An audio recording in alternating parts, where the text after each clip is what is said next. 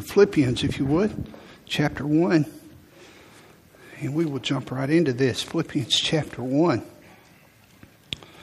I'm sure you uh, read the paper and it's fixing to say watch the news, but if you're like me, most of you get the news off of the internet much anymore. I don't hardly read uh, read the paper a little bit and watch a little bit of news, not like I used to. You read a lot of that uh, bullying, and uh, I guess for the last 20 years, an increasing amount is said about it. And the relationship between bullying and suicide. There are speakers that uh, go to different schools and venues, and they will speak about that topic. I think it was in 2001 or 2002 that someone coined a term, and they wrote a book about that, and they call it bullycide. B U L L Y I C I D E, which is when someone uh, bullies someone to the point where they take their life.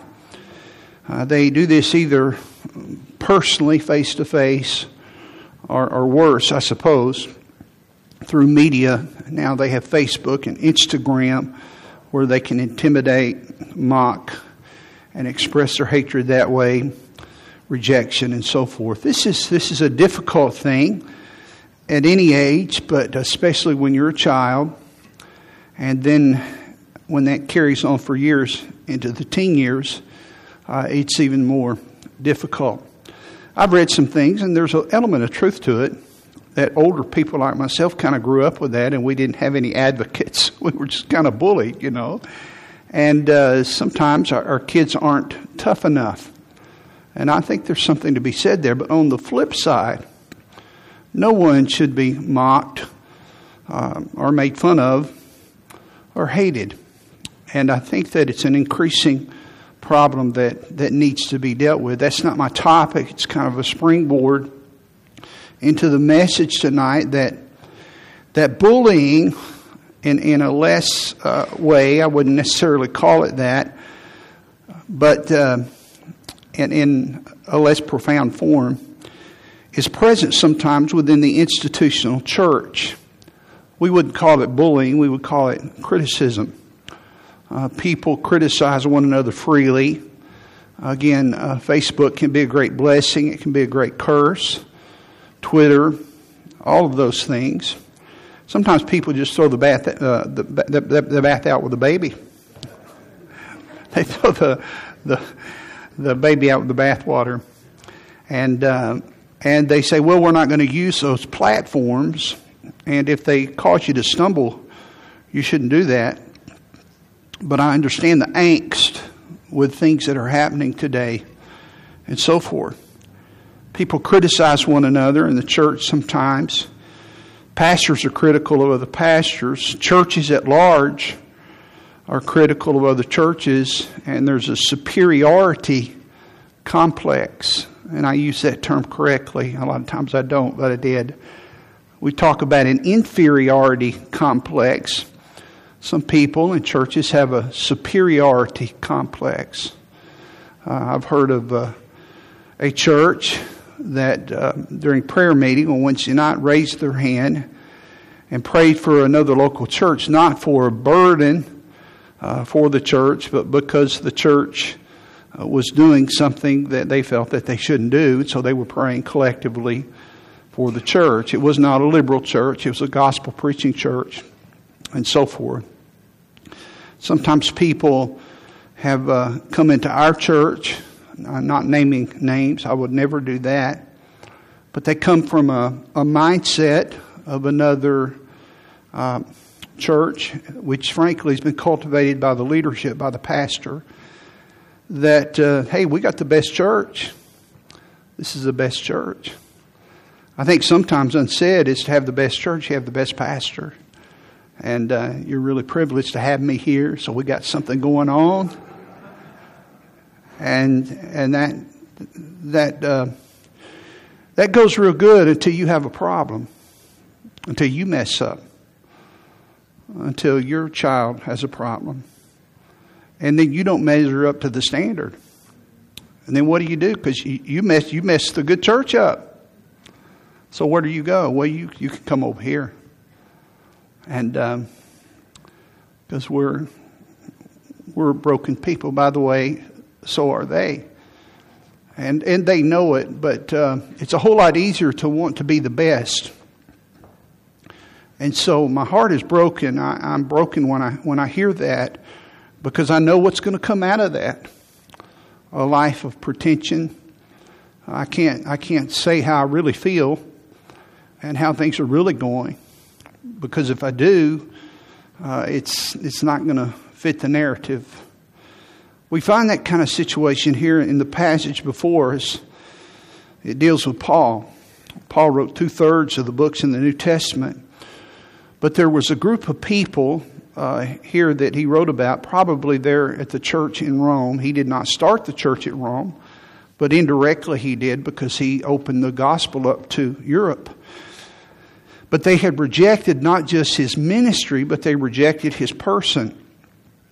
And the whole idea here is that Paul, listen carefully, because this is, I'm not going to give you the whole message, but just a taste of it tonight and finish it later.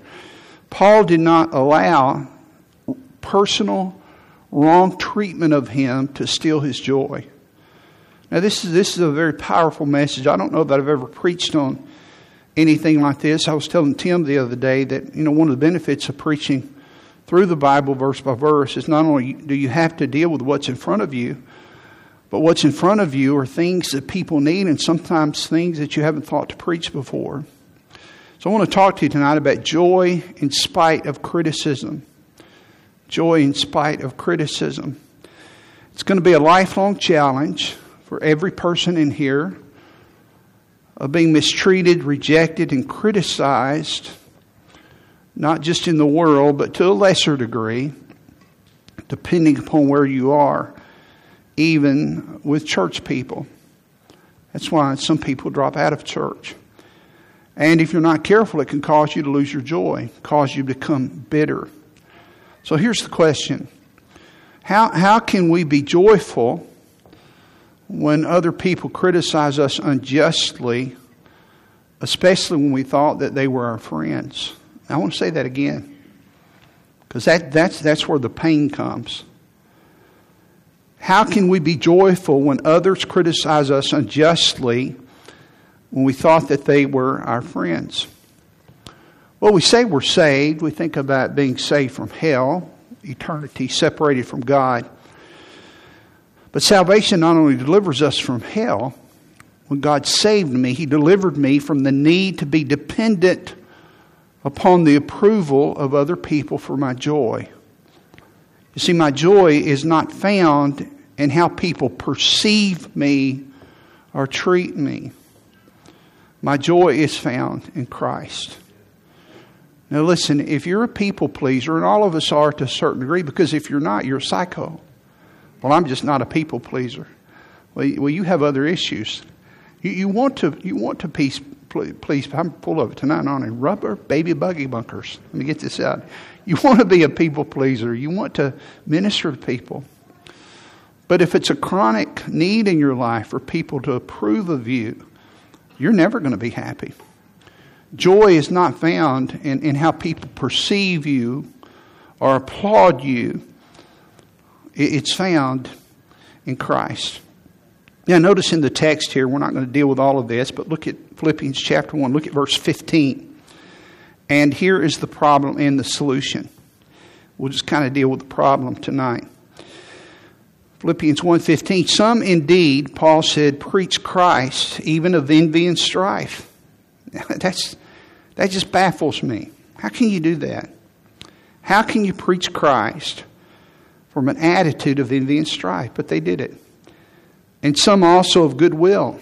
The one preached Christ of contention, not sincerely, supposing to add affliction to my bonds, but the other of love, knowing that I am set for the defense of the gospel. What then? What's my response? Notwithstanding every way, whether in pretense, people that aren't genuine, or in truth, that is, they are, Christ is preach, and I therein do rejoice, yea, and will rejoice. Now, if you've been with us, remember in verses 12 through 14, Paul had been in negative circumstances. Verse 12, I would that ye should understand, brethren, that the things which happened unto me have happened, falling out, brother, under the furtherance of the gospel. And he talked there about how people begin to be emboldened to lift up the name of Jesus. And the whole idea there in verses 12 through 14 is that he had joy in spite of negative circumstances. And the whole thrust of verses 12 through 14 is you can have joy in spite of negative circumstances because you know the gospel's getting out. Even, even if, you, if you're chained, even if you're limited and things aren't going your way, that's the thrust. Well, in verses 15 through 18, he says you can have joy in spite of negative people. So I can be joyful if I'm in negative circumstances or I'm surrounded by negative people. That sounds like a good deal, doesn't it?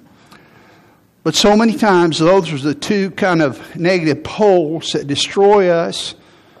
I've got circumstances that are unhealthy from my perspective. I, they're painful. I don't like this. I'm surrounded by negative people, so it steals my joy. Joy is not a result, listen, it is not a result of positive circumstances. Joy is not a byproduct of having positive people. Joy is a result of what is inside of you. It's the presence of God. If you're in negative circumstances, you can have joy tonight. There's no excuse for, for being negative because you're in negative circumstances. You can have joy if you're surrounded by, by negative people and they're, they're nipping at your heels. I didn't say it was pleasant, and sometimes there may be tears. But if you have the presence of God, if Jesus lives in you, you can have joy. Someone put it this way that joy is not the absence of suffering, it's the presence of Jesus. Joy is not the absence of negative circumstances, not the absence of negative people, it's the presence of Jesus. So here Paul is in jail. He said a number of times, I'm in bonds. He's in prison there in Rome. And he's having to entrust the work of the gospel, of preaching and nurturing these, these church planners to those that he has trained and those that he has taught. He can't do that anymore. And the people that he's mentored, now he's, he's writing letters, some of the letters we have here in the Bible. And he's having meetings with people there. And one of the blessings of this sacrifice, as I mentioned, is people are more bold to preach the gospel in Rome. Notice in verse 14, many of the brethren in the Lord are waxing confident by my bonds. That is because I'm in jail. And they're much more bold to speak the word without fear. So that was a benefit of one of the negative circumstances. But listen, many people were more bold to preach the gospel and he rejoiced in that in the negative circumstances. But things were not all well in the Roman church because there were different groups in the Roman church that were preaching the same gospel from a different motive base. The first group had wrong motives and they wanted personal glory in the ministry, and they were opposed to Paul. We'll see that in a moment. The second group were doing it for the glory of God, and they loved Paul. And those were the two camps. I don't want to use that word, but that's what it was. It was two, two separate groups preaching the same message with different reasons. I've been in the ministry a long time, I've seen this happen. One had the motive of jealousy, the other had the motive of love. Uh, you see it with, with the phraseology here. Look at verse 15. Look in your Bible again. Philippians 1:15. Some, I have that underlined here, some, that's one group, indeed preach Christ of envy and strife. And here's the next group, and some, this is a second group, of goodwill. We'll study these words in, in detail later.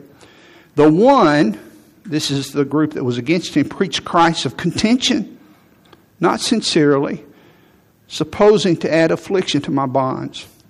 But the other, this is a group that had proper motives and supported Paul of love, knowing that I am set for the defense of the gospel. Now, these were not heretics, all right? Paul did not rebuke them, he rejoiced in what they were doing. Remarkable. They were preaching the pure gospel. They were getting people saved. Notice in verse 15, the, the words are used preach Christ. In verse 16, he says that they preach Christ. In verse 18, it says, Christ is preached. And he didn't rebuke them because they were preaching the gospel.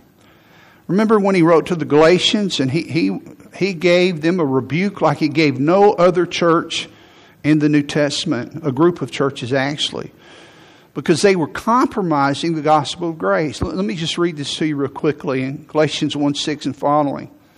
Here's what he told them. And this is when he rebuked these guys because they, they tinkered with the message. He said, I marvel that you are so soon removed from him, that is Christ, that called you into the grace of Christ unto another gospel. This is not the same gospel you were called into, which is not another. But there be some that trouble you, these are the false teachers, and would pervert the gospel of Christ.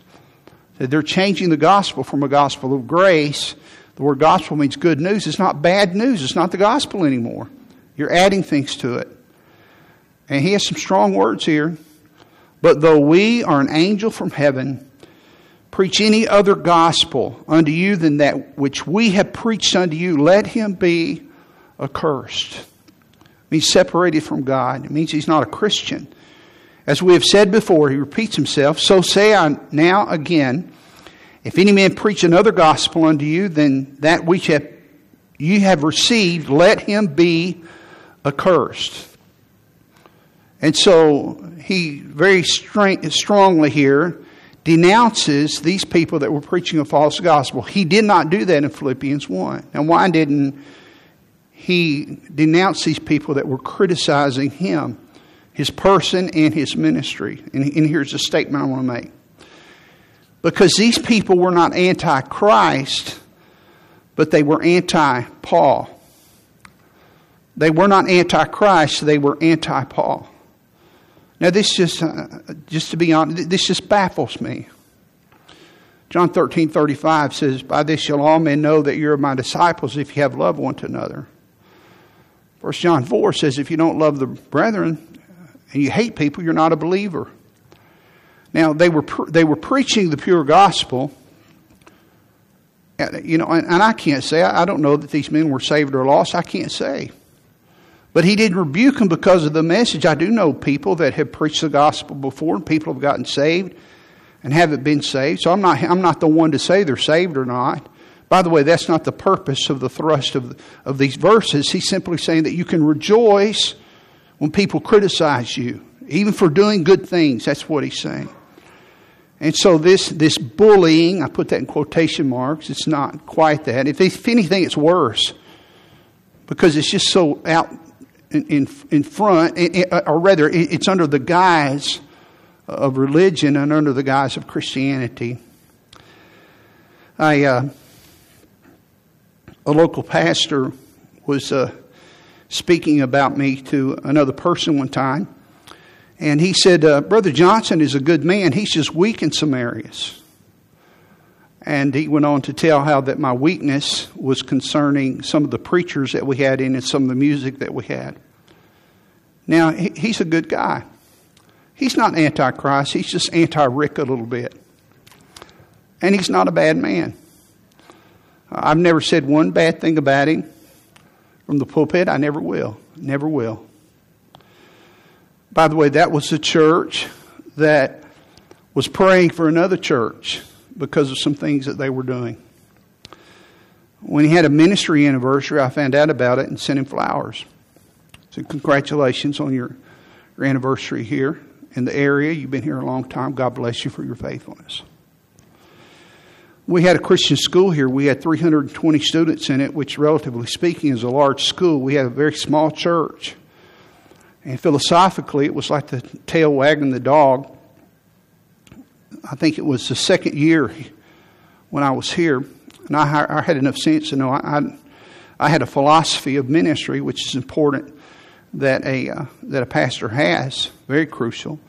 But I knew I couldn't run a school, so I, I hired a good school man that knew what he was doing, and he, and I, he came in a good friend of mine, and I gave him the reins of the school. He was under me, and we met regularly, and uh, he was our assistant pastor, by the way.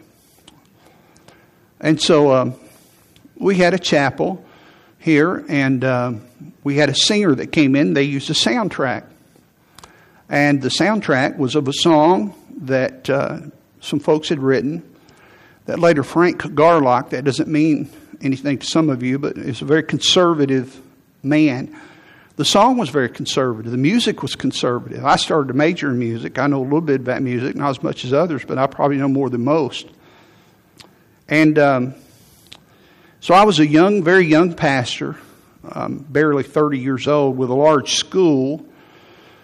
And so their church did not like soundtracks. But that was not the issue. This was, a, this was another church in the area, not the same church. And that's fine. That's okay. If you don't like soundtracks. But it was under the guise that they didn't like the music. Well, I knew it wasn't the music because the pastor had to listen to the tape. We didn't have CDs back then. He listened to the tape all the time in his car because his kids took piano lessons from the lady that sang with her husband. And I knew that. And I said, Well, do you have this tape? Yeah, I listened to it in my car. I said, Well, that's a song they sang. He said, Well, I didn't know that. Because what he had done is he'd gone back, he had come to my office, and unbeknownst to me, this was on a Monday, the night before, on a Sunday night, he had called a meeting at his church because some people were upset that we had some music that they didn't like. It wasn't an issue of music, it was an issue of soundtracks. And so uh, he uh, presented it, and uh, I said, he said, these, these people don't want you to have that music in the Christian school. Well, I had a couple of problems with it. The first one was outside. It said Triana Village Baptist School. This was our school. And I was 30 years old, and he was about 20 years older than me. And I knew that uh, he, he was thinking, well, this, this young guy is not going to ruin this school for the students of our. I don't want to open a school. So we're going to let them have all the problems of the school. I know I'm being a little cynical here, but I'm not far from it, I don't think. And I said, Well, do you know what the song was? I've already told you that. He said, No. I said, Well, here's the song. Do you have that tape? But, but, but, but, well, yeah. So, well, do you ever listen to it? Well, yeah, it's in my car. So, well, that was a song. Do you have a problem with that song? No. I said, well, why did you, why did you meet with people and talk about a song that you didn't know that we played, that you listened to, and you didn't practice Matthew 18, 15, which says you go to someone individually. Now, I knew, I was very young, but I knew what happened. It's called the fear of man. Because the truth is, I didn't think he really wanted to be there. But rather than telling those people, say, you know what, we need to get some answers here before we, we start shooting the messenger because some people within the church did not like what was happening here within their Christian school. Now, that particular church is not antichrist, it's a good church. I've recommended that church. But just a little bit, just a little bit, they're anti Rick. Or they were. I don't know where they are, and it's not my concern. But I love that church. When that pastor has had a, a ministry anniversary, uh, we have sent him flowers, he and his wife. Now, I'm telling you some things. I'm opening my heart up to you because this is very raw about this passage. When I went to work with my pastor in Virginia, I got in the car December of 1980, and I knew him pretty well. He was distracted, and just something was wrong. I said, Dave, what's wrong? He said, Well, he said, Do you know? When he mentioned this guy's name, I said, No, I don't know him. He said, Well, he has a ministry in our church. And he said, uh, I made a decision in our church. By the way, my pastor had only been there for 18 months, for a year and a half. The church had a million dollar debt. He had a lot on him, and so forth. And he disagreed with the decision in our church, and so he got the church mailing list and sent out a letter to the entire membership detailing his complaint against me. And he's already left the church, he's gone to another church across town but he's just, I don't know what to do. My, my preacher was, was, I think, at that time, he was uh, 28 years old. he outlived his critic, but it was very, very difficult in the moment and for a period of time after that. Years ago, I received a letter from, from someone that was not a member of our church, but has attended here maybe four or five times in the history of our church. About five or six pages handwritten, full of anger, full of venom, personal attacks, about a decision that I had made concerned someone in the family. And as I read through the letter, I could see the hurt that they had and also the anger. But I knew you, you, don't, you don't know the whole story. You do not know the whole story. And I cannot tell you the whole story because of confidentiality. You will never know the whole story. I'll go to my grave with it. So I'm just going to have to take this. Years later, I saw this individual out and they said, Could I talk to you for a minute? And I said, Sure. And we went aside and they said, I, I wrote you a letter a while back. Do you remember that? I said, Oh, yeah, I remember that letter. And they said this They said, Well, I, I want to apologize for that. I, I should not have written that letter. And the truth is, everything you did was correct. And I did not have all of the facts. And the decision that you made was right. And if I knew what you knew, I would have come to the same conclusion.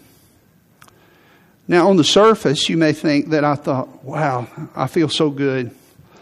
Well, it was, it was probably right, but there was a part of me that said that this really doesn't fix anything because I know that you have besmirched my name through the mud with I don't know how many people.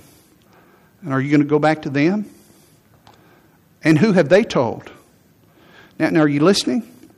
These things, and I'm, I'm just scratching the surface a little bit, these things can steal your joy. I'm speaking about these things from the leadership standpoint. From a membership standpoint, they're true too.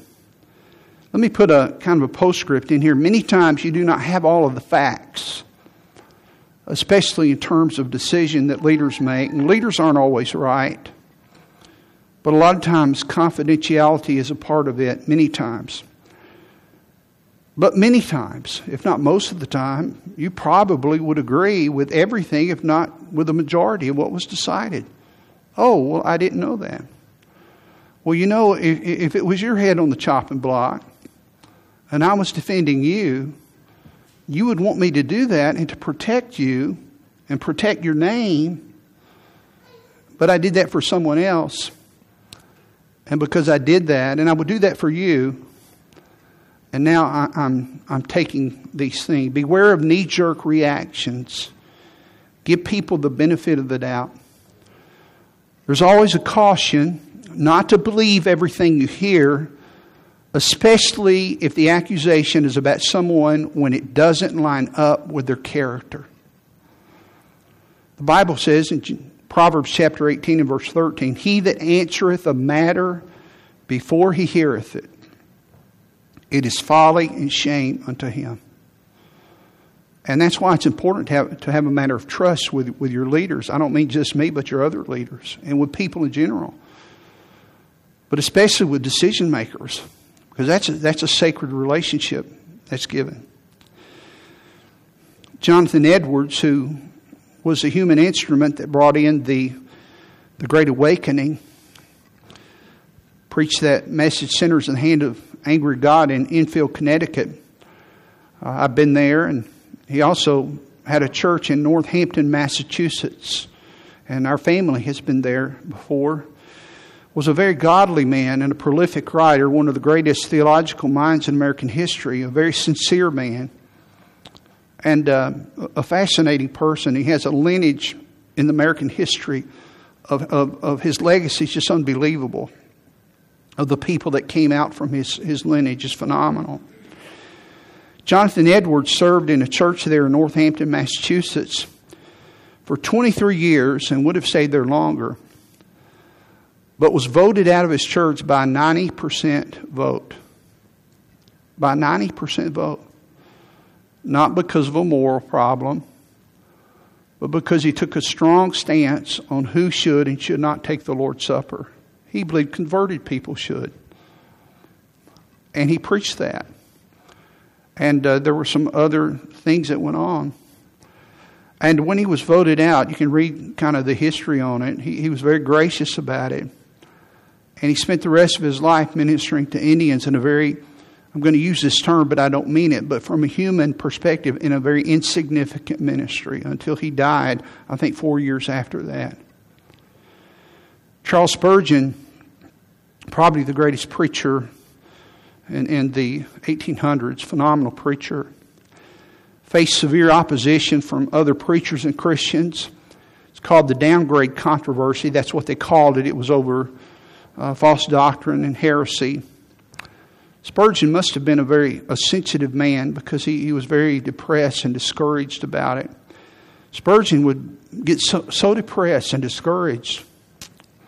You can read this that the men of his church would have to go to his home and have to pick him up from his bed and bring him to the church to preach.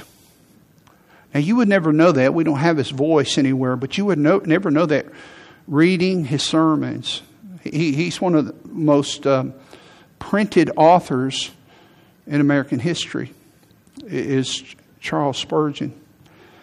It's almost funny that the people that opposed Spurgeon and were so against him, and, and by the way, he listen to this. He died when he was 57 years old. I'm 60.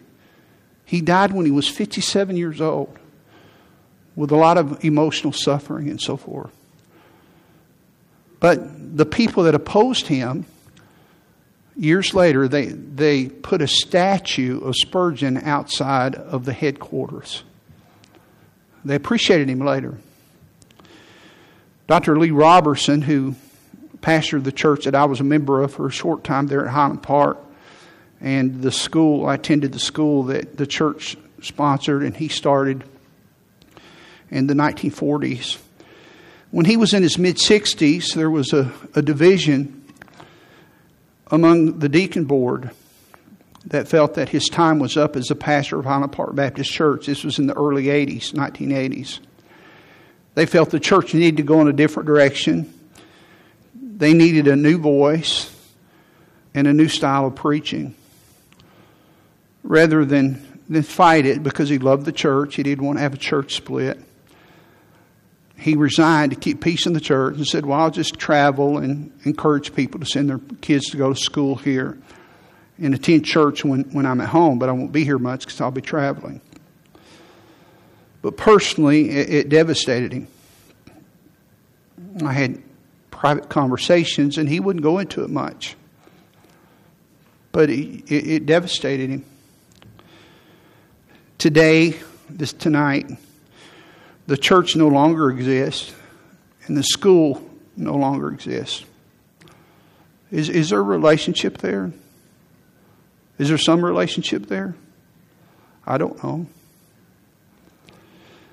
Let me give you one, one thought tonight about critics and our proper response to them. We'll deal with that later. Just one key thought, and we'll go home. And this is a thought. Number one, criticism will come to the best of people. Criticism will come to the best of people, even unjust criticism. It's untrue, and it comes from people that profess to know Christ. Sometimes they do know the Lord, but they profess to know Christ. You know, when we read about the early church, we say, Oh, I wish I could just be in the early church. Things were better off there. Well, let's look at Philippians 1 15 and 16 again. Look at it. Look in your Bible. Some indeed preach Christ of envy and strife Verse 16, the one preached Christ of contention, not sincerely.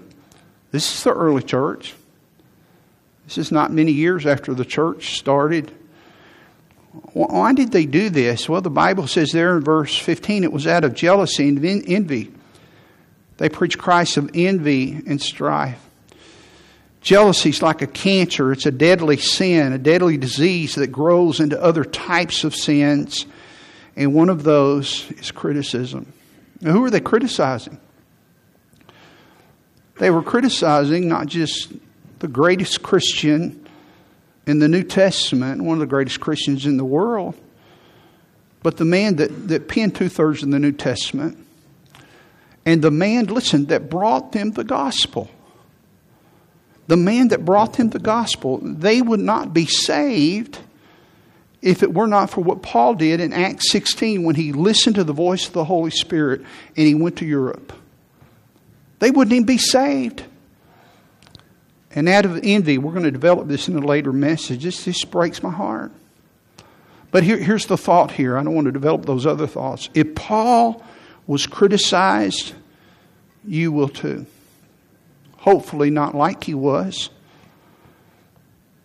Being innocent, having a good character and good motives will not immunize you from being criticized.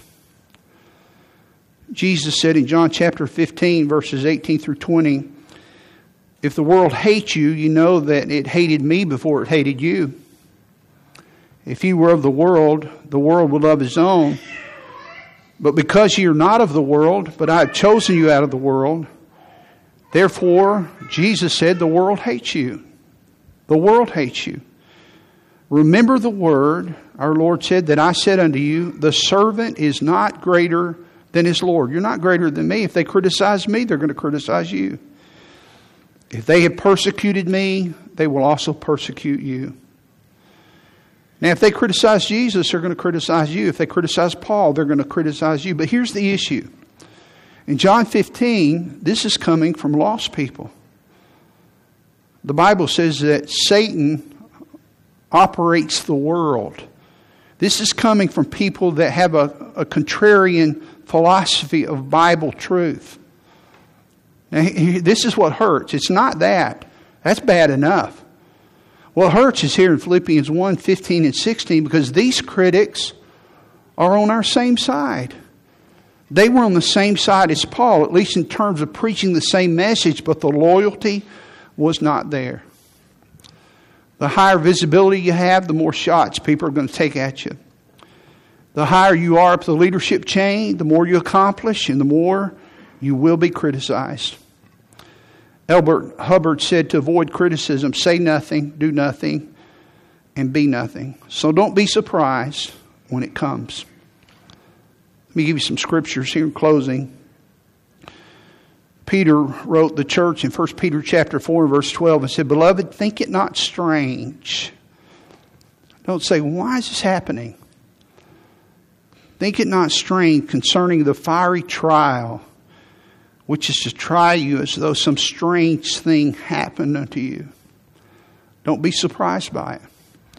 And I think that that's one reason the Holy Spirit included this in the text here. Paul's saying you can still have joy but it's going to come. Betrayal will come, criticism will come, negative comments are going to come. Don't leave the church, don't run. Think it not strange, as though some strange thing hath happened unto you. And I read about the psalmist, how many times the psalmist went through this. Listen, listen to the emotions of, of the writer here. Psalm 38 11. Watch this. My lovers and my friends stand aloof from my sore, and my kinsmen stand afar off. My friends aren't with me. Psalm 41, verses 7 through 9. All that hate me, and here's one crowd, all that hate me whisper together against me. Against me do they devise my hurt. An evil disease say they cleaveth fast unto him.